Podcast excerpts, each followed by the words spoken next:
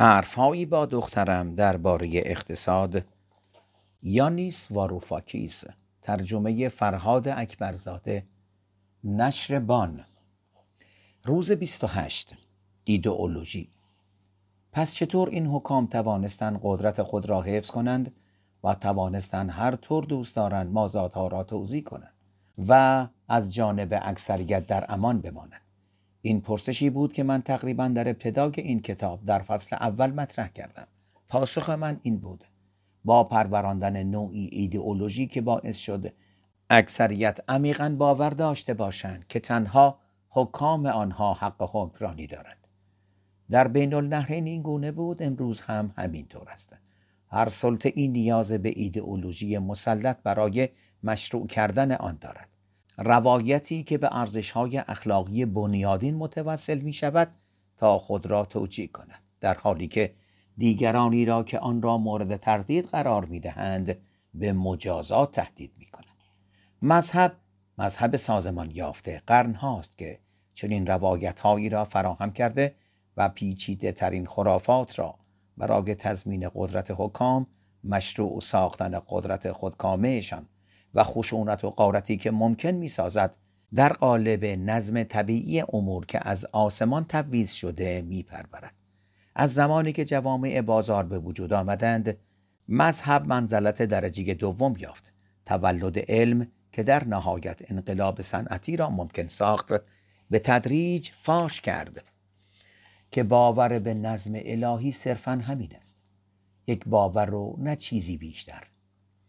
طبقه حکام نیاز به روایت جدیدی داشت تا با آن خود را مشروع کنند و آنها به برخی روش های ریاضیاتی، فیزیکی و مهندسی متوسل شدند تا با قضیه ها و معادلات ثابت کنند که جوامع بازار بالاترین نظم طبیعی هند و انگار به قول یکی از معروفترین پدران بنیانگذارشان آدام اسمیت با دستی نامرئی خلق شدند این ایدئولوژی این مذهب جدید سکولار البته اقتصاد بود.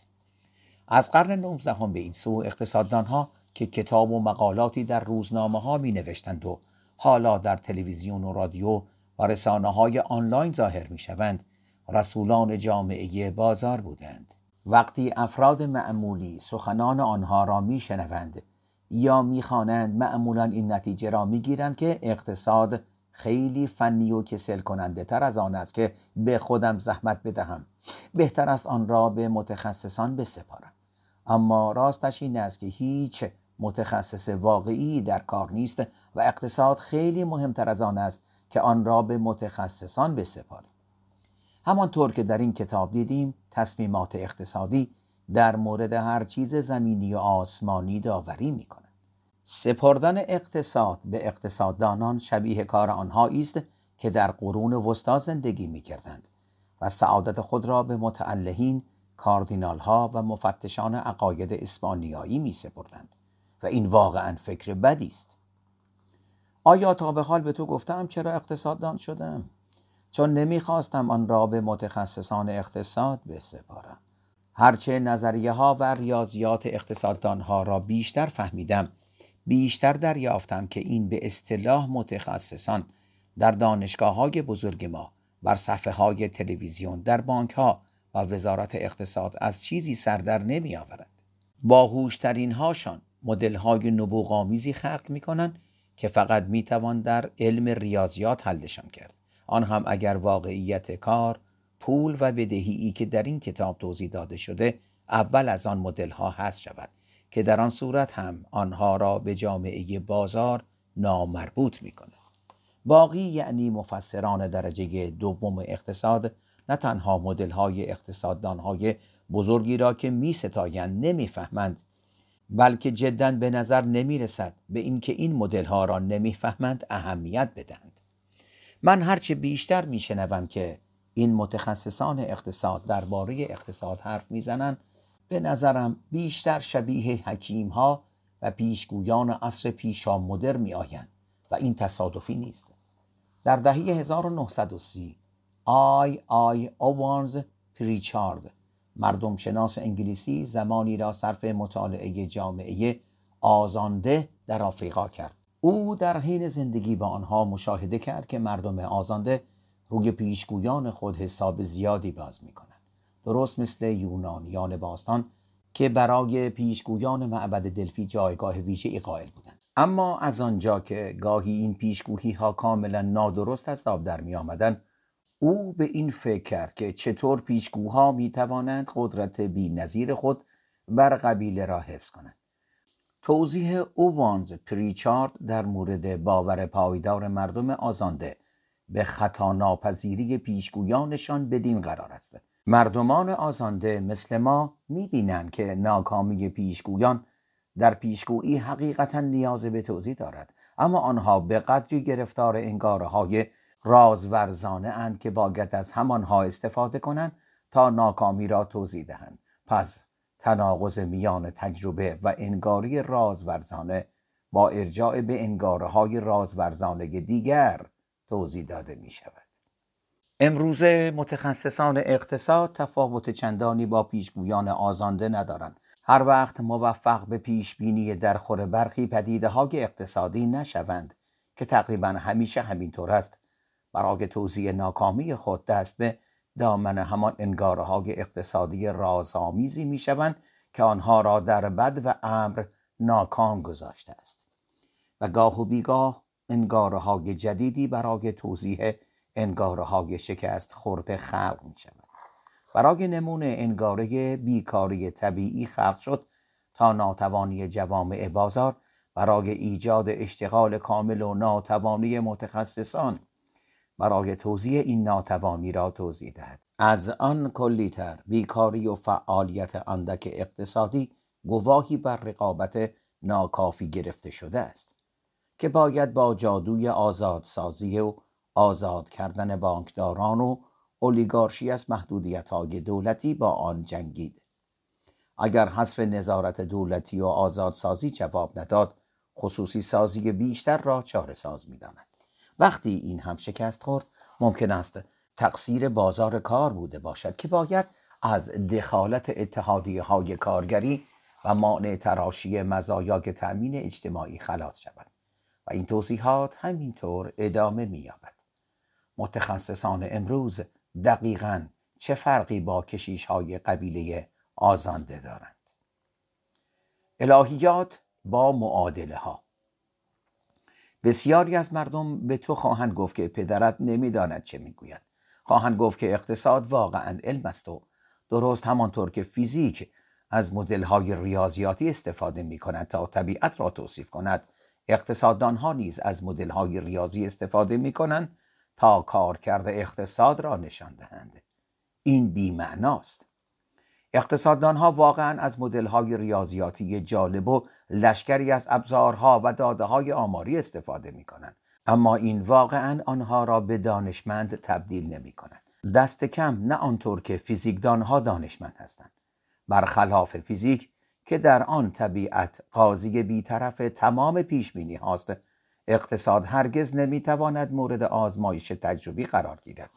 این نه فقط دشوار بلکه ناممکن است که آزمایشگاهی درست کنیم که در آن بتوان موقعیت های اقتصادی را به صورت درخوری برای هر گونه آزمایش علمی سنجش اعتبار کنترل و شبیه سازی کرد.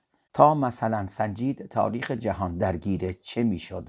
اگر در سال 1929 دولت ایالات متحد به جای اینکه ریاضت را برگزیند پول چاپ می‌کرد تا به فقرا بدهد.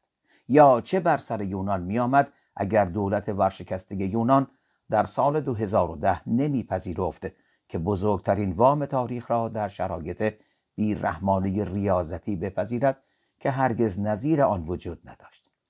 وقتی اقتصاددانها پافشاری می کنند که آنها هم چون از ریاضیات استفاده می کنند دانشمند هستند. فرقی با طالبین هایی ندارند که ادعا می کنند به اندازه ستاره شناسان علمی هستند. چون آنها هم از رایانه و جدولهای پیچیده استفاده می کنند دوستان اقتصاددان همانطور که می شود تصور کرد خیلی با من چپ میفتند وقتی به آنها می‌گویند که ما باید انتخاب کنیم می توانیم همینطور وانمود کنیم که دانشمند هستیم مثل کاری که طالبین ها می کنند یا بپذیریم که بیشتر شبیه فیلسوف ها هستیم که صرف نظر از اینکه تا چه حد خردمندان او معقول استدلال می‌کنن هرگز معنای زندگی را با قطعیت در نخواهند یافت. اما اگر قرار بود اعتراف کنیم که در بهترین حالت فیلسوف های این جهانی هستیم بعید بود که سخاوتمندانه از سوی طبقه حاکم جامعه بازاری پاداش بگیریم. که با تظاهر به اینکه دانشمند هستیم مشروعیتش را تأمین می‌کنیم. یک پرش ارشمیدسی حال که از خیر دریچه فراری که هالپوم گستا عرضه می کند گذشتی چه گزینه دیگری برای تو هست؟ شبیه سازی درجه سوم هالپوم که در مراکز خرید عرضه می شود قیام علیه وضع موجود. یا تصمیمی برای بیل زدن باغچه خودت در جهان به شدت ناقصمان باید این را خودت حل کنی. هر مسیری که انتخاب کنی چیزی هست که پیشنهاد می کنم با خودت برداری. ایده دانشمند باستان عرش می دوست اینکه با فاصله کافی هیچ چیز ناممکن نیست. او می‌گوید به من جایی برای ایستادن بدهید و اهرمی به اندازه کافی بلند. من زمین را بلند خواهم کرد. تمام نظام های سلطه اینطور عمل می کنند که ما را در روایت و خرافات خود به شکلی فرو می‌برند که نتوانیم ورای آن روایت و خرافات را ببینیم. یکی دو قدم به عقب برداشتن و پیدا کردن راهی برای بازبینی آنها از بیرون به ما اجازه می‌دهد تا ببینیم چقدر ناقص و چقدر مزهکند. حفظ این نگاه تو را در تماس با واقعیت نگه میدارد. حفظ این نگاه تو را در تماس با واقعیت نگه میدارد. به همین دلیل است که فکر می کنم تو جهان هالپوم را رد می کنی چون وقتی درون آن هستی چشمانداز عرش میدوسی ناممکن خواهد بود. جامعه بازار باورهای موهوم را قطر قطره به ما تزریق می کند گرچه نه مثل هالپوم با کارآمدی و با شادی هالپوم بدین ترتیب ما را به رفتارهایی سوق می دهند که جامعه بازار را به بهای از دست رفتن خلاقیت ما روابط ما و مسلما سیاره ما تقویت می کنند تو چه رفاقت را به نفع نیازهای جامعه بازار به دهی چه آنقدر سرسخت باشی که بخواهی جامعه را با ایده های خودت درباره شکل مطلوب جامعه وقف دهی. انجام پرش عرش میدوسی نوعی عقب نشینی ذهنی دوره‌ای از هنجارها و بدیعیات جامعه ما حیاتی است. وقتی به دنیا آمدی نام تو سنیا. برایم خیلی جذاب بود. چون ریشه آن به کلمه یونانی آکسنوس به معنای غریبه یا خارجی برمیگردد که به مهربانی با غریبه ها ترجمه می شود جذابیت این نام تا حدی ناشی از این باور من بود که بهترین راه دیدن کشور خودت جامعه خودت دیدن آن از چشم یک خارجی یک بیگانه است. سعی کن به صورت ذهنی به جاهای خیلی دور سفر کنی نه لزوما برای حرکت دادن جهانت. که فکر کن چقدر می‌تواند با شکوه باشد بلکه برای دیدن واضح همان چیزی که هست. انجام این کار به تو این فرصت را خواهد داد تا آزادیت را حفظ کنی. و اگر بخواهی بزرگ که شدی انسانی آزاد بمانی و راه خودت را در این جهان پیدا کنی. ضروری است که نوعی آزادی نایاب اما حیاتی را در خود بپرورانی. آزادی برآمده از این دانش که اقتصاد چگونه کار می کند و از توان پاسخ این پرسش میلیارد دلاری که جلوی چشمت و در جای دیگر آدمها چه بر سر هم می آورند پس دیگر بس است به اندازه کافی اذیت شدی. چون ما با هم یک دور کامل زدیم و به این پرسش بازگشتیم که چرا بعضی خیلی دارند اما باقی خیلی کم. شاید بگویی وقت تلف کردم من در عوض فقط این شعر مورد علاقه ام را دارم. نباید دست از اکتشاف برداریم. و سرانجام تمام اکتشاف هایمان رسیدن به همان جایی است که از آن آغازیده ایم و شناخت آن برای اولین بار. پایان پایان کتاب بسیار زیبای حرفهایی با دخترم درباره اقتصاد. تاریخ مختصر سرمایه داری یانیس واروفاکیس. ترجمه فرهاد اکبرزاده. چاپ ششم نشر بان. جهت نهزت خواندن کتاب پانزده دقیقه در روز. خدا قوت.